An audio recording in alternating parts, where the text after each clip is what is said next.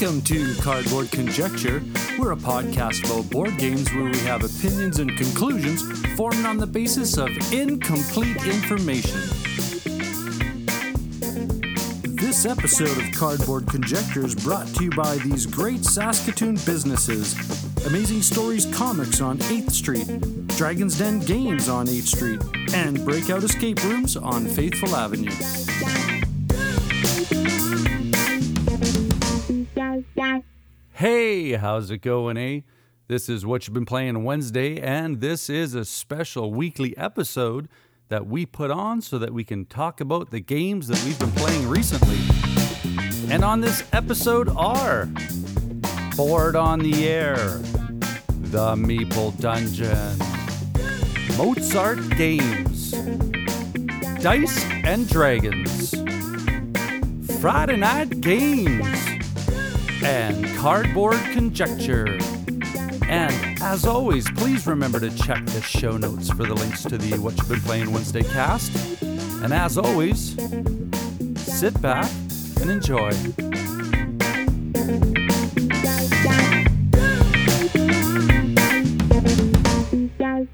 Hi, I'm David, And I'm Shay. and this is What Have You Been Playing? A weekly podcast of Canadian content creators talking about games that they've been playing. Today, we are going to talk, or this week, we are going to talk about Dinosaur World, Yes. Shay's newest Kickstarter. Uh, my first board game Kickstarter. First board game Yeah. Kickstarter. How was it? I thought it was really good. I mean, we've only played one game of it, Yep. um, and it was a learning game. yep. So it definitely took longer than it needed to. Um, but this is the sequel game to Dinosaur Island, Yeah. which was one of the first Kickstarters we ever got, I think, um, a couple years ago. It was the first Dinosaur World was my or Dinosaur Island was my first Kickstarter. Yeah, so you know, we're just keeping it in the family, stuff like that.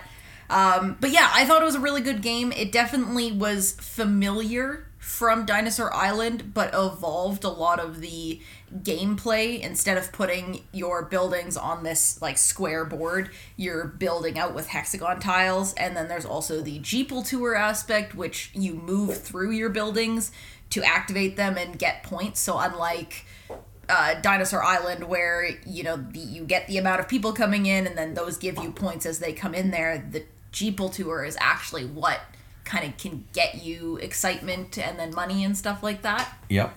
But yeah, I thought it was really fun, more complex than Dinosaur Island. So if if you find that that one might be a little bit much, this one just know that I think there's more decisions you have to make. Yeah, it, there there was a lot more uh, thought pattern to it. As to you have workers to do actions, and you you're using those workers through all of the Rounds. different phases. Yeah. and you have to really weigh when to use one. You can't just throw it out there and not have it come back and hurt you later. Yeah, so you you I think in the pre, in Dinosaur Island, I haven't played it for a while, but Dinosaur Island you had your like scientists that you could Yep. place out, right? And you only had 3 of them. So you you were limited there. Um, you didn't get as many I don't even think there was really any workers. It was just the hooligans and stuff like that. In this one the workers do decide both what you can do and if you get any bonuses. And yeah, there's three phases that use them. There's the public actions, which is where you do it in turn order, and every person can take DNA or uh, buy a building, stuff like that. So those you might need to use a worker to pay for things. Workers can be used in the private action phase, which is the next one. Those are the actions you have on your board. You do them all at the same time, but that's the stuff like create DNA or uh, build a di- like make a dinosaur, or get money or get security. And again, you n- either need or it's useful to use certain colored workers uh, for those. And then you use them in the Jeeple phase as well, in the tour phase, because to activate your buildings when you go through them, not paddocks, like not dinosaur paddocks, but any of the other buildings need a worker, and they need a specific color worker usually. Yeah. So it's it's definitely like keeping track of which ones you have to do the things you want. Yeah, there's it in the original game there were workers and there were scientists. And you know, there was really scientists you had to use to collect DNA and do buildings and that type of stuff where workers were just to make your actions. In this one, there are four different, Five. five different colors plus the basic, Yeah. right? And so it was a lot more thought pattern into how you use those workers. Yeah, because every one of like kind of special colored ones had also a bonus, Yeah, and some of them had bonuses in two different spots. yeah. So it was like it was a lot of keeping track of like which ones you have and which ones you want to use. And although you could carry them over to the like the next round, you usually had so many actions you wanted to do. I don't think I ever carried them over. Yeah, I carried one over once, uh, but yeah, for the most part, I used everybody each round. Uh, to me, there was a couple of neat actions in it, or neat concepts in it, where the more you would activate a single building on your uh, tableau, the less excitement there was. Yeah, they called them boredom tiles. So each time you visited it, uh, you got a boredom tile added to it. And the excitement you get when you visit is what's printed on there minus the boredom. So at a certain point, you are either at zero or you can even have, like, lose, have to spend excitement. Yeah, and and in the previous game, excitement just kept building. This one, it reset at the end of each round, and uh, five rounds. I think the previous one was four, wasn't it? It was only four rounds, yeah. Yeah. And actually, I think this is this one five? No, you you played until you got all the uh, bonuses. Oh, a certain amount of the objectives, Yeah, the yeah. objectives, yeah. And this one was five. I thought that the concepts were similar, but the mechanics were. There was enough difference there that both games could be in your collection. It didn't feel like a reprint Yeah. of Dinosaur Island. Yeah, no, I thought they did a good job, and I thought it was it was solid. Uh, I don't know if it's. I think I like it better than the first one, but there's definitely more of a teach to it. Yeah, I think so. But I think it's one that after you play it once or twice, it's going to get faster. And I found that with Dinosaur Island as well. Yeah, definitely. Okay, I'm David. And I'm Shay. We will talk to you next week. Have a good night.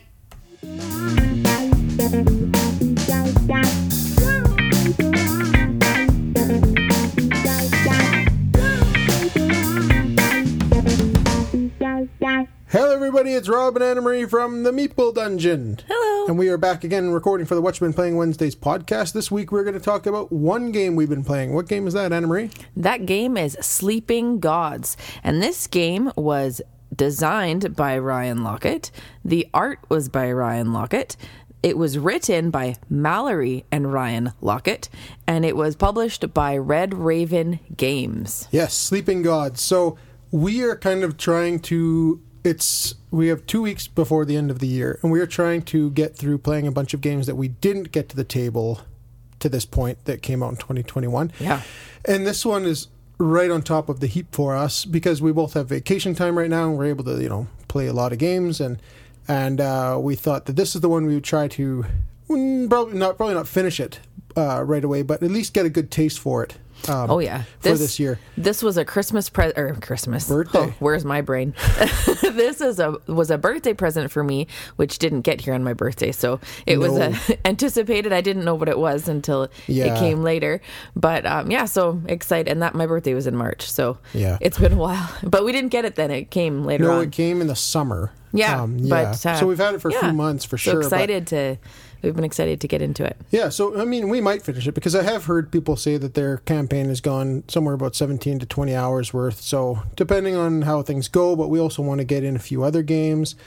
Uh, we'll see how that goes. But yeah, Sleeping Gods, this is one of Ryan Laukat's, um, the fourth, or no, there's a bunch of other games, but it's in the world. Let's not make up numbers. no, it's in the world of the above and below. So above and below, and near and far, and the now or never that hasn't come out yet around Right. here anyway, and Sleeping Gods. It's all kind of in that same universe. Um, and in this game, you are a crew aboard a ship Yep. called the Manticore. Now, I know a lot of people know this already, but Yeah. this is new to us No, you have become lost on a trip from uh, from China, right? It was Hong Kong? Yeah, I think they departed It was Hong, Hong, Kong. Yeah, I think it was Hong Kong, and they're headed to New York. York, yeah. And they get lost in some sort of uh, crazy storm. Yeah. And when the storm moves away, they are lost at sea in like a misty area, and they they kind of find themselves on these on the shores of an unknown uh, piece of land. And uh, Some they- crazy creatures. yeah, so yeah, you're you're on this land trying to figure out how to make it back to New York, but you have no bearings on where you are, or what you're doing, and who you know what's going on. So you're searching around on this island. You you you start talking to people on this island. It's a huge narrative Yeah, game, which is awesome. I, it's story driven, kind of choose your own adventure Yeah. style game. And you end up talking to people on this island, and they tell you, you, you discover that you need to discover these tomes, and these tomes are going to be used to awaken the Yeah. sleeping gods. Yeah, they say that um, the the gods have been sleeping for so long. They need these totems or to Uh, yeah, totems, not Yeah. tomes, but totems, to, yes. to um to wake up and and be released from and their they slumber. will help us. and then they'll help us. home. Yeah, help help you get home. So they That's say the theory. everyone who gets stuck here, uh, that's what they have to do. But nobody has no one's been able nobody's to been able to do it. So Yeah. like most everybody's died. You'll probably die too. So But we can give it a try. yeah, Um, so yeah, we're trying to search around um, for these totems, and so the book comes with a storybook, this huge storybook. Oh, yeah. and then a map book, which is basically your playboard, which is all these different maps of the area that you're exploring. right. And you're you're uh, sailing your ship around these islands and going from ports to to different places, and you're you're trying to discover these totems, and you get into all sorts of things. Um, so on your turn though, so it's, it's pretty interesting. You you do some ship actions where on your ship, like on the Manticore, there's a separate board representing the Manticore, and on there you can do a bunch of things where you can get like action cards, and you can get uh, what are they called? Uh, like command tokens, and these command tokens are used for basically everything in the game. Are those kind the of blue choosing ones? your actions.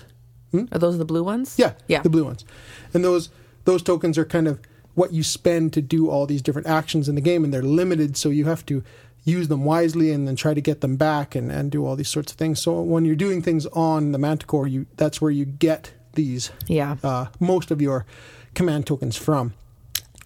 And once you've done your ship actions, uh, you would pull an event card, and the event, there's a, an event deck that is uh, pre-constructed at the beginning of each game, and then you can go through it two, three, four times depending on how long your game goes. And those are going to throw curveballs at you and uh, give you different little storylines and and uh, obstacles and things you have to make difficult decisions about and things like this that really kind of make your story go left and right and things like this. And then you go down after that to a little action board and you can do a couple actions which includes going to the port um, You can travel, like you can Yeah. move your boat to different. you can travel you can Different places. explore you can go to the port and there's something else Go to the market, I believe. the market yeah, Yeah. so you can buy things and stuff so you can do a whole bunch of things there and then you end your turn and and then it goes uh, everything gets swapped over to the other player and the cool thing about that is that on your turn um, so for two player game like we're playing uh, we each get four characters Yeah. that we get to control plus there's the captain and on uh, my turn for instance i would control my four characters and the captain and then you would be able to give me uh, the option of using your characters, but you'd have to spend some of those command tokens and vice versa. So when it goes over to your side, you're only using your characters and the captain. And if you wanted to use mine, I could spend some things to let you use them. So it's pretty cool that way. Yeah, no, it's Yeah. very neat. It's uh, it's neat how you can share your players uh, with Yeah. with the other the other people in your like on your team because you're all it's cooperative, right? You're all working together. Yeah, it's fully co-op, and everyone has their own um, set of skills Yeah, that and you need to use to uh, do the different uh, uh, objectives or whatever you want, skill checks, right? skill checks. yeah, so it's tough though because when you're you got to make sure that you are you're using the right people because if they if you use them twice. They get these little like fatigue Yeah. markers on them, Yeah, and get once they have two fatigue markers, those players can't fight anymore. So you have But to. they can fight, but they can't take part in skill checks. Oh, I thought they couldn't fight. No, they can Oh. always fight. So that's the thing is they describe it that even if they're exhausted, they're still going to fight to the death. Basically. Oh, that's right. That's right. we had that good But conversation. they, for instance, makes sense. An exhausted player couldn't climb a mountain. Yes. To uh, to try Yeah, and but do something. on the on your ship, there are spots where you can go to remove the fatigue. Yes. So it's a matter of managing and and Yeah. it's it's some push your luck too because you can uh, you can make it so that you know ex- that you're absolutely going to win your skill check, but then you're you could be exhausting all of your characters, Right. And um, or Because fatiguing a them. card, yeah, because you right? pull a card that you know will either give you like one to what seven, um, Yeah. Extra Towards your- towards your your, your skill. skill check, yeah. But you never know what you're gonna pull. So like we've played it and we've okay. I need five. We made sure we had five people and then we pulled like a four. Yeah. so we ended up with nine instead of the five we needed. But um, I think we'll get more daring the farther we go in Yeah, using it less. But um, but yeah, no, I thought that was a neat um, a neat aspect being able to pull No, those it's great. those cards. it's just so far. I mean, we're pretty early on in it, but it's a cool story, and you're trying to find these things, and you're fighting monsters, and you're exploring unknown areas, and it's just a great, great, uh, Yeah, great. I love those game. quest cards because they basically they just let you explore. You decide where you're gonna go. That's the thing; it's totally open Yeah. to whatever you want to do. You get, you find these quests through the game, but you don't even have to do them if you don't want. You can just Yeah. sail around and check things out, and it's really cool that way. Yeah, so it's very neat. I'm I'm very excited to delve even farther into this one. Yeah, I agree. This one, uh, hopefully, eh, hopefully we do even get it finished. That'd be nice to finish it be before nice. the end of the year. If we don't, we'll finish it by uh, early in the new year. Yeah. But uh, we're over our time here. We got to run. So we will see you next week. Cheers. See ya. Bye bye.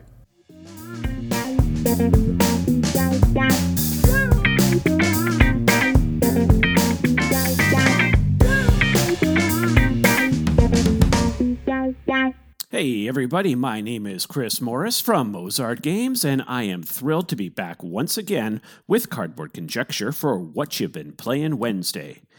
You can find me on Twitter as Spider SpiderMo, that is Spider with a Y, if you like what you hear and want to give me a follow for some board game thoughts, my ongoing challenges as a designer, and just a little bit of me complaining about random things. Now, this week, I want to talk about a game that I got to play in the last week or so. It's called Condottiere from designers Dominique Ehrhard, Duccio Vitale, and Justin Kemppainen. I played the Fantasy Flight version, but it's currently published by Z Man Games. Now, Condottiere is an area control game for two to six players based in feudal Italy, with players vying for control of either three adjacent regions or five regions in total in order to win the game. It takes place over several rounds, and in each round, players will participate in battles for various regions on the board. Now, this was initially published way back in 1995, and it still holds up well today with streamlined gameplay and tough decisions to be made each and every battle. At the beginning of a round, players are dealt 10 cards to form their hand, which they will need to manage for the entire round, as they are not refreshed after each battle. The active player will choose any one region that will be contested in the current battle, and then they play a card from their hand to initiate it.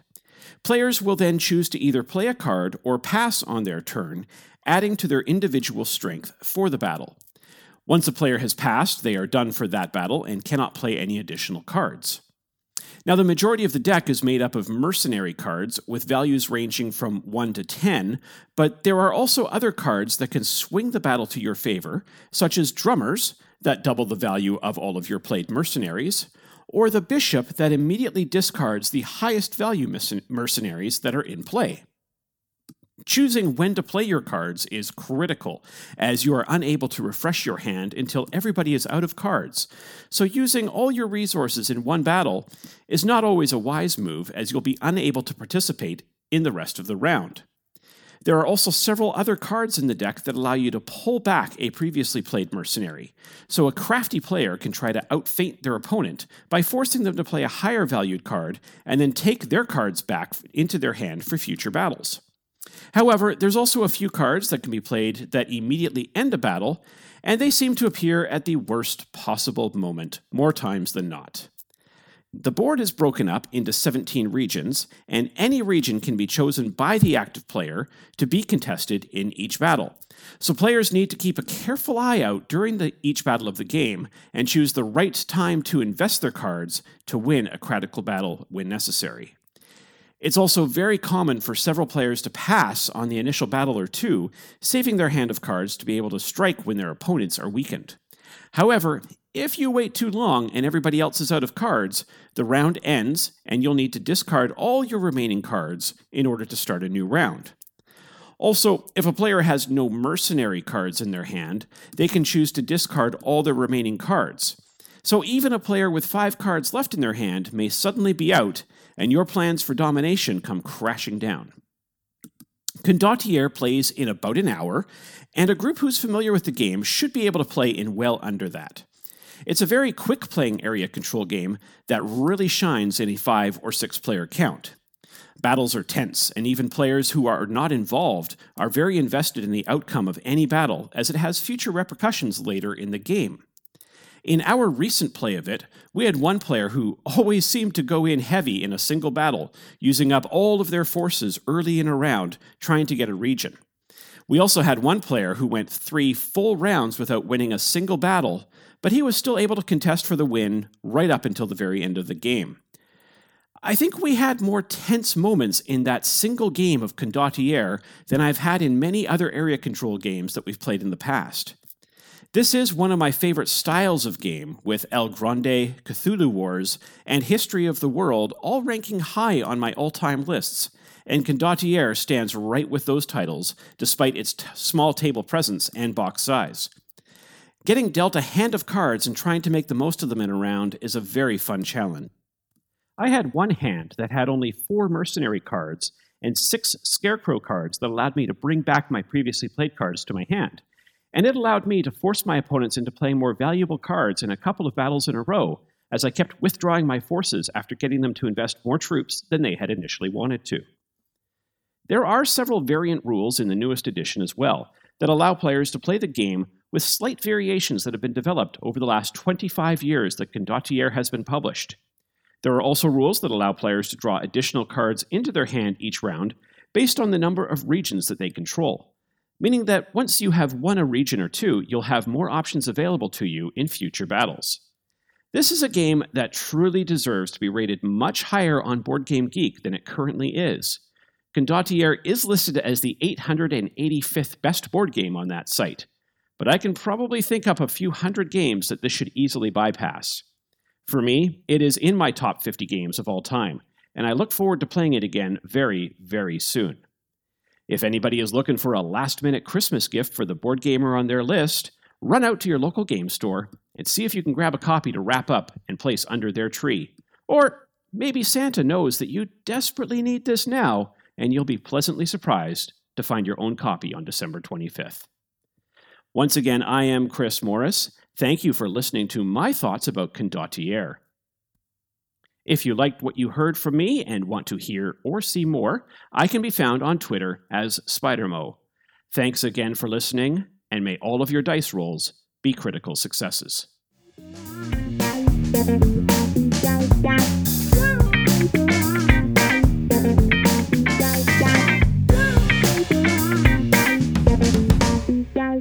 What up, gamers? I'm Jason from Dice and Dragons. You can find us on YouTube, Facebook, and Instagram at Dice and Dragons, and on Twitter at and Dragon. And this is what you've been playing Wednesdays. As we're in that holiday season now, we're a little busy in the Dice and Dragons household, so Julie couldn't be on this episode, but we wanted to make sure that we had some great content for all of our listeners. So, what we've been playing has been two of the latest expansions for Marvel Champions, the card game. We've been playing the Valkyrie expansion pack as well as the War Machine expansion pack.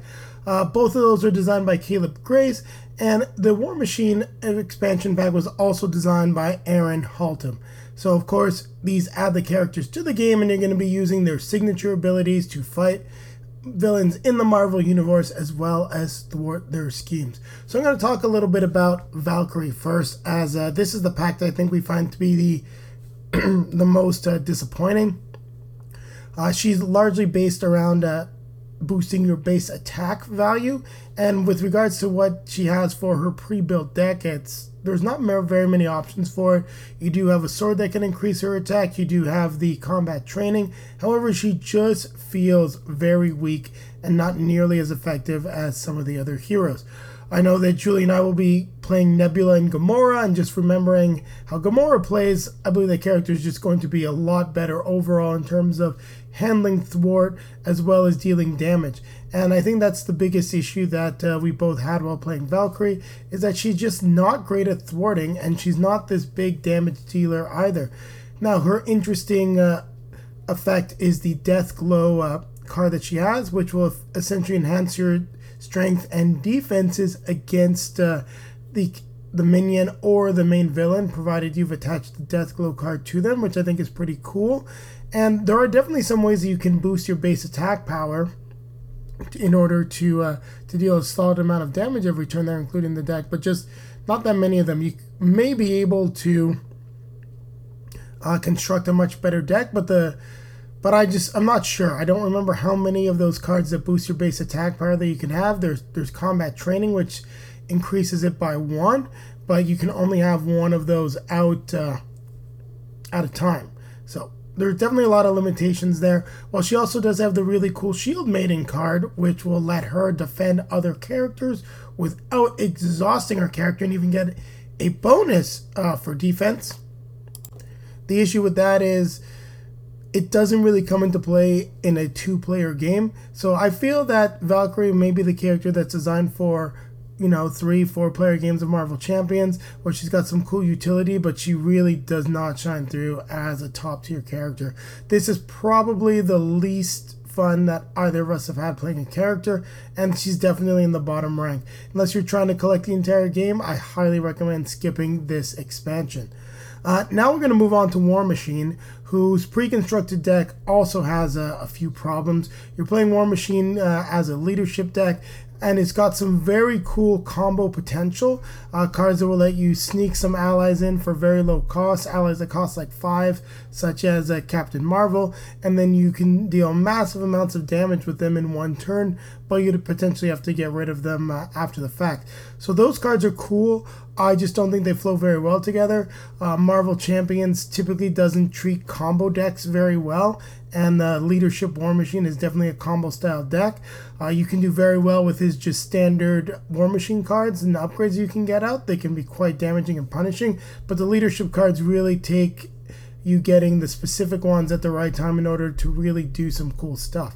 And as Marvel Champions isn't very forgiving of having setup turns, when you're trying to set up some of these big moves, you're essentially forsaking the opportunity to do regular damage and keep things progressing, which the game typically will uh, give you a swift kick for. So, not a fan of his pre constructed deck, but do like the cards. I think in other leadership build decks, it could do very well. Now, War Machine himself is uh, is a lot of fun.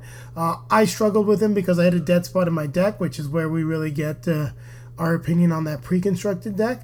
But when Julie was playing with him, she was able to get out his gauntlet guns, which would let her essentially play War Machine attack cards for free. She had his uh, upgraded chassis, which really had him getting a tough status card almost every turn, so never really needing to switch back to alter ego form. And she also had the shoulder cannon, which worked really well because she was able to do massive amounts of damage with it just by chaining through all of the ammo. And with the munitions depot that she got, she had tons of ammo to shoot with it. So just overall, very cool character. I think if you like deck construction, you're going to enjoy War Machine a lot. Uh, when it comes to just buying the pack, though, I think there's definitely a lot of value left sort of uh, on the table that you're not really seeing. But there are some high value cards. So if you like building decks, then War Machine's going to be a, a, strong value pickup either way because the hero himself is good and the cards in the deck are good. I just don't think that they come together very well to make a particularly appealing package for gamers that don't like taking part in the deck construction element of Marvel Champions. Well, there you have it.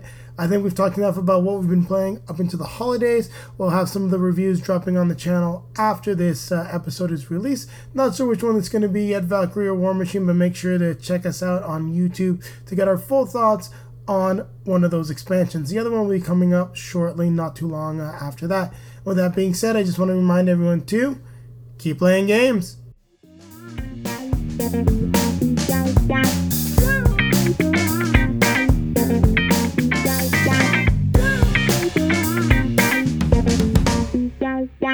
everyone, I'm Matt. And I'm John. And we're Friday Night Games. You can find us at Twitter at Friday Night GMS, Instagram at Friday Night Games underscore official. Our website, Friday Night Games. And uh, I don't know where else. Yeah, that's about it.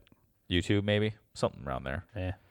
Yeah. So what are we what are we playing this week? Or what have we played? Uh, you know what? We uh actually uh went to a convention. We did. We went to PAX Unplugged in Philadelphia. Yeah, we we crossed the the borders during COVID. Yeah, that was actually pretty irresponsible of us. But we are isolating and, you know, making sure that we're taking care of ourselves now because uh, I think. Yes. uh, all right, cool. Anyways, moving on. what do we play there, John? Or what was the best thing you played there? Uh, you know what? I'm not going to get too much into what we played because we are going to have a podcast about that This week. this actually. week coming out. So, um, what I want to talk about is uh, the one and only game I played in the Unpub room. so the Unpub room is a room where designers go in and they can demo. Um, I don't know if they rent the space out or not, but uh, they can go and they demo a game that they have an idea for. Um, I just went into court, kind of just I don't know check it out, see what it was all about, and, and this one guy's like, "You "Gotta play my game," and I was like, "Sure." Um, and it it uh, the designer's name was uh, Julio uh, Nazario, who is actually the designer of the game Control, that Pandasaurus. Oh, uh, stop it. Really? Yeah, Awesome. that Pandasaurus um, games uh, released uh, last year, uh, and he he was making a kids game called uh, Bouncy Unicorn, Bouncy Acorns. Sorry, and uh, the the game design was just like it was funny because he just made like 3D printed a tree and uh, some squirrels, and then the acorns were like carved up bouncy balls. So the goal of the game was to uh, you bounce one of these acorns into uh, points into the board, and you can move your your squirrel up the tree, and the first person to get three squirrels at the top of the tree wins. But what was cool about the game is you're also trying to knock the other squirrels off with these with these bouncy Nice. balls. So I was playing with Alex uh, Eston from Brickleback Games and um, another content creator. I'm very sorry that I don't remember their name right now. Um, but uh, we were playing together, and Alex just was not bouncing. So so was not bouncing the acorns into into the the scoring. And I think he was getting. I thought he was going to flip the table at one point. He was he looked pretty pissed. So like the the bouncy balls, they're like square on all sides except for like there's one round, so you have to hit that rounded part up to bounce. But anyway, so eventually we got the hang of it, and I was actually losing. I had uh, I I didn't have any squirrels on the top of the tree because mine someone knocked all mine down. And then right near the end, and this is like the best move, at the top of the tree there's a hole, and if you get the ball in that hole, you get five. You can move your squirrel up five points, which is basically just straight up the tree. But if you knock any of the other squirrels off the top, and they land in holes, you get those points too. Oh, so you knocked them all. So I knocked all of Alex's his two squirrels that were up there right off as like one of my last moves, and it was pretty solid. I had a good time with it. That's why he wanted to flip the table. No, he wanted to flip the table because I don't. He wasn't bouncing any. He wasn't getting any points to start with. Okay. Yeah, yeah. But uh, I, I thought like it was a fun and cute game, and uh, you know I don't know if it's ever gonna get published, but uh, I was like I'd, I'd play this with my kids. Yeah. Yeah. That sounds amazing. It sounds pretty fun. Yeah. Sounds like you can make it a drinking game too. you could neat. probably. Uh, so I'm going to talk about the first play, uh, sorry, the first look area Yeah. of PAX Unplugged. So there's an area in PAX Unplugged where there's all these brand new games that have come out in the last year or are brand new to Spiel. Um, and you can go there and basically you just sit down, read a rule book, and play. It's actually phenomenal. Yeah. And so we played uh, Dune House Secrets, which is based on the game Detective. So if you don't know anything about those games, you have uh, it's a lot of reading. you set up a scenario, you have a bunch of reading cards, and you read through and make decisions. Uh, every character you play in the game has a skill. You can use the abilities of the skill to kind of access different parts of the story you wouldn't have. Uh, the game wasn't for me. The game wasn't for me. The game is if you like narrative stories, play it. But I really didn't like it. And Yeah, it's I- hard for me to recommend to anyone because I am not a big like I never played detective and I wasn't a big fan of this game. Yeah, um, same. I uh, was disappointed because I was actually looking forward to playing another uh, game in the Dune uh, IP in the Dune universe, and I don't know if it was just because we played the prologue, and I don't think it has like all the mechanics of the game in there, but like it just seemed very confusing to get through. It was and- hard for us to set up, but yeah, but Yeah. getting through, it just seemed like so. As we were playing, it just says go to this card, do this thing, and then you get these little clues. As you solve the clues, they tell you to go to a different card. And I didn't really see the point of it. I felt like I could have just read a story rather than do this prologue. I didn't really feel like my actions didn't really have any effect. But again, that's maybe that's just the prologue. Maybe further on you get into it, it does have an effect, but it didn't have that for us. Yeah, I felt like the prologue, like no matter what you did, you were still gonna get to the end of the game, and we sort of just got there, and I was like, that was it. Yeah. That's stupid.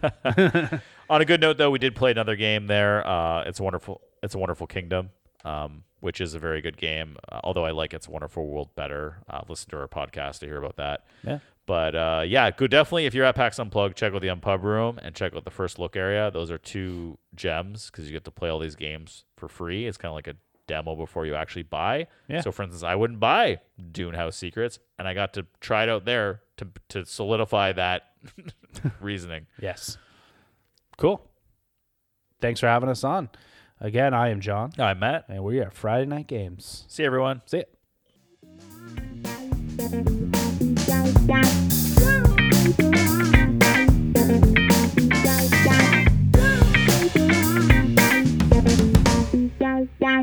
Hey there, it's Norm from the Cardboard Conjecture podcast and Bridge City Board Gamers here in Saskatoon. And uh, as always, let's get to see what the Bridge City Board Gamers community has been playing lately on our Facebook thread. So, starting off with Jeff, uh, played some Bitoku, uh, Paladins of the West Kingdom, The Crew, Nautil- uh, Nautilica, I think and uh, just one. And uh, yeah, just one. That's like my favorite party game. Uh, it's uh, if you've never played it before, I'd say um, if there's a copy, get it because I'm not even going to explain to you how good it is. Just get it. Uh, Paladins of the West Kingdom. Yeah, that surprised me how heavy that game was. Uh, it's the Shem Phillips series, the West Kingdom series, and um, yeah, wow, that's a really great.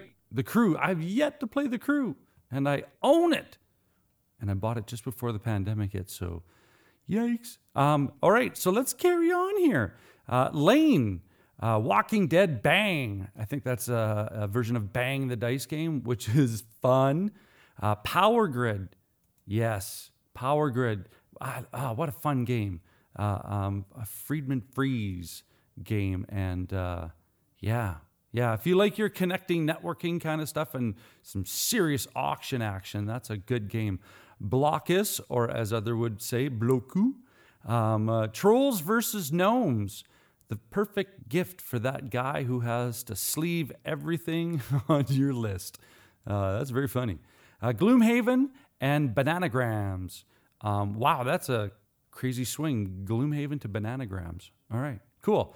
Uh, Hans. Uh, I, I bet you Hans and uh, Jeff played games together because he started off with, uh, uh, you know what? He's got the same thing Bitoku, uh, Paladins of the West Kingdom, uh, Noctiluca, and Terraforming Mars. And I think that just is a, just a standard go with, with Hans. That's awesome. Um, yeah. Uh, you know, yeah, that's awesome. What a good list. David, my school board game club played Seven Wonders, Tokaido, Kittens in a Blender, Dutch Blitz. Uh, hope it wasn't full contact Dutch Blitz. I know what that's like. Uh, Incan Gold and Bonanza yesterday. Wow, cool. Those, uh, yeah, those are that's that's a great lineup for the uh, for the students to tie into to get into this hobby. Bonanza, wow, that's a that's a fun trading game. And uh, if there's anybody out there who has the predisposition to sort cards in their hands, this game will drive you crazy because you can't. You can't sort the cards. Um, Eli played More Final Girl. I've heard a lot of really good things about that one.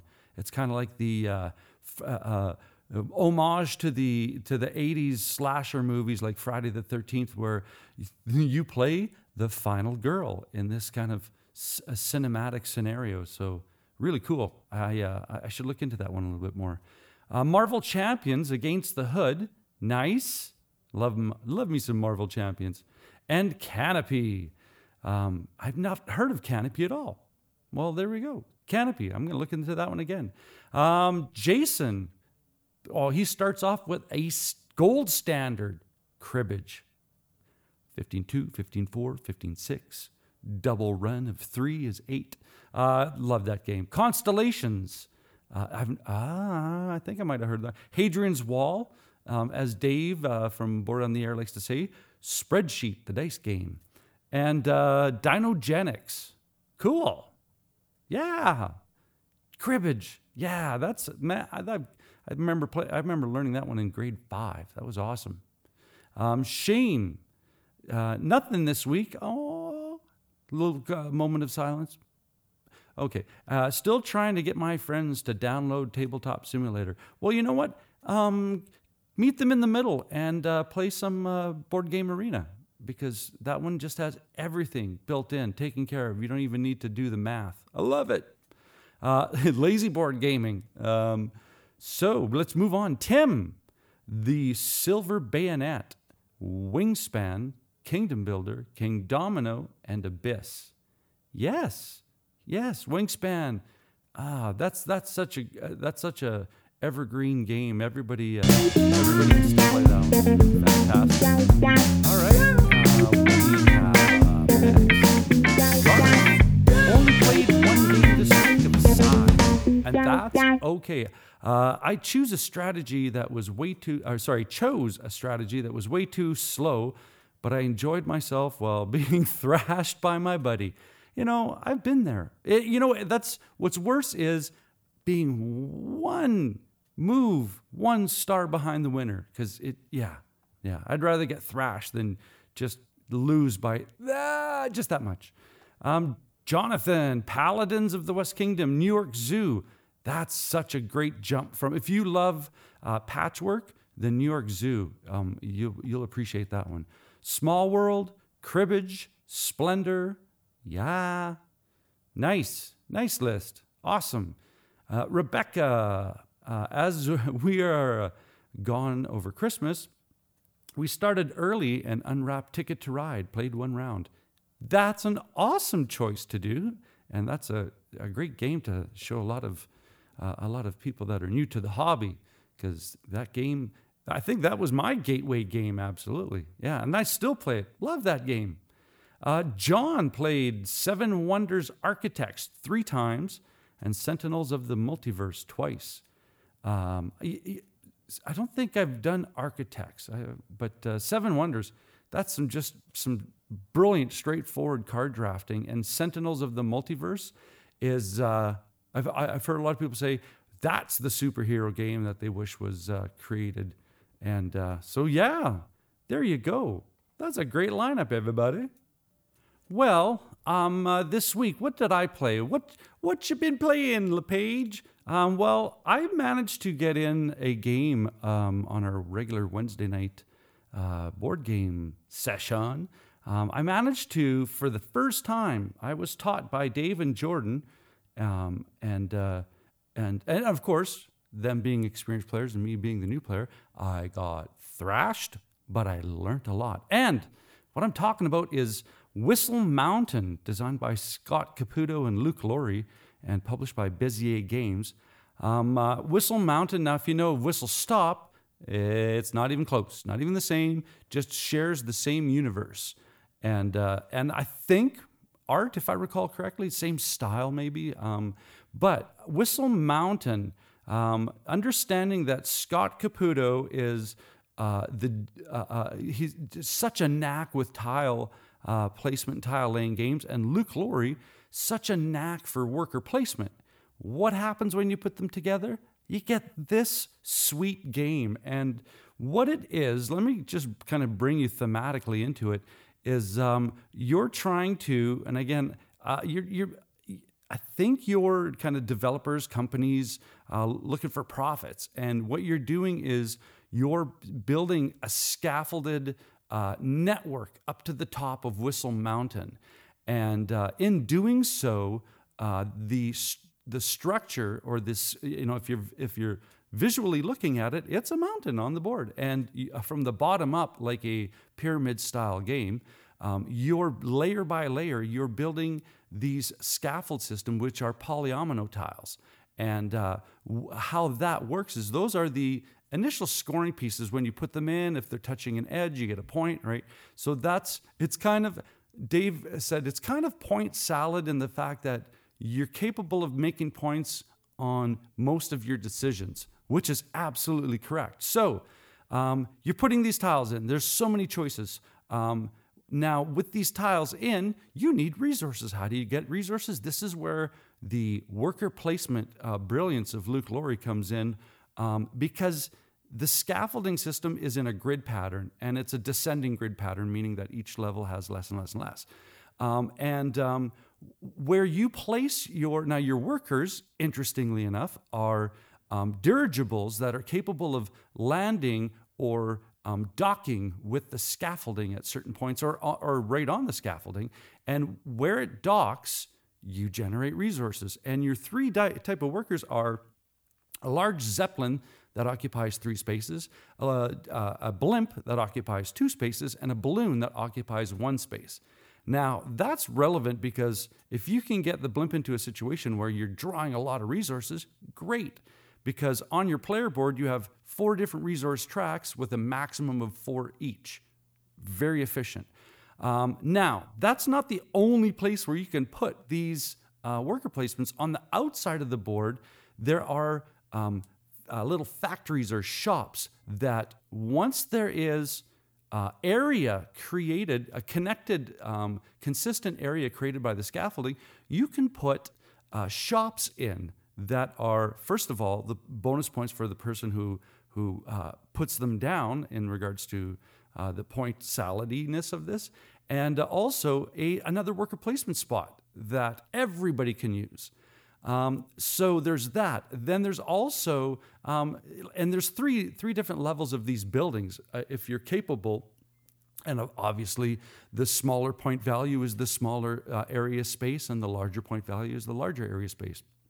And there's there's some cutthroated kind of uh, competition in this game because you might be wanting to build scaffolding area for a nice big nine nine grid shop, and everybody scoops it away from you, and you could be sitting on this big point value that you can't get on the board, right? Um, I could continue on about the interconnectivity of this game, but the, uh, the great part about it is how you can push your player board into an asymmetrical function by the upgrades that you put on. And you're able to put six upgrades. That changes the way you can play this game every time. And the, the, um, the workshops or the motors that come out that you put down in these spaces, that's a large tile. So, what I appreciated right away is the variability in this game, um, the multiple paths to victory. Uh, and combos that can be generated and created just by the placement on the board. Well done, Scott Caputo. Um, and Luke Laurie, w- well done in the idea of, of I have workers of different values that can trigger different things. Well done. So much dimension to this game. Even though I got my wallet handed back to me by the other two players, I want to play this game again.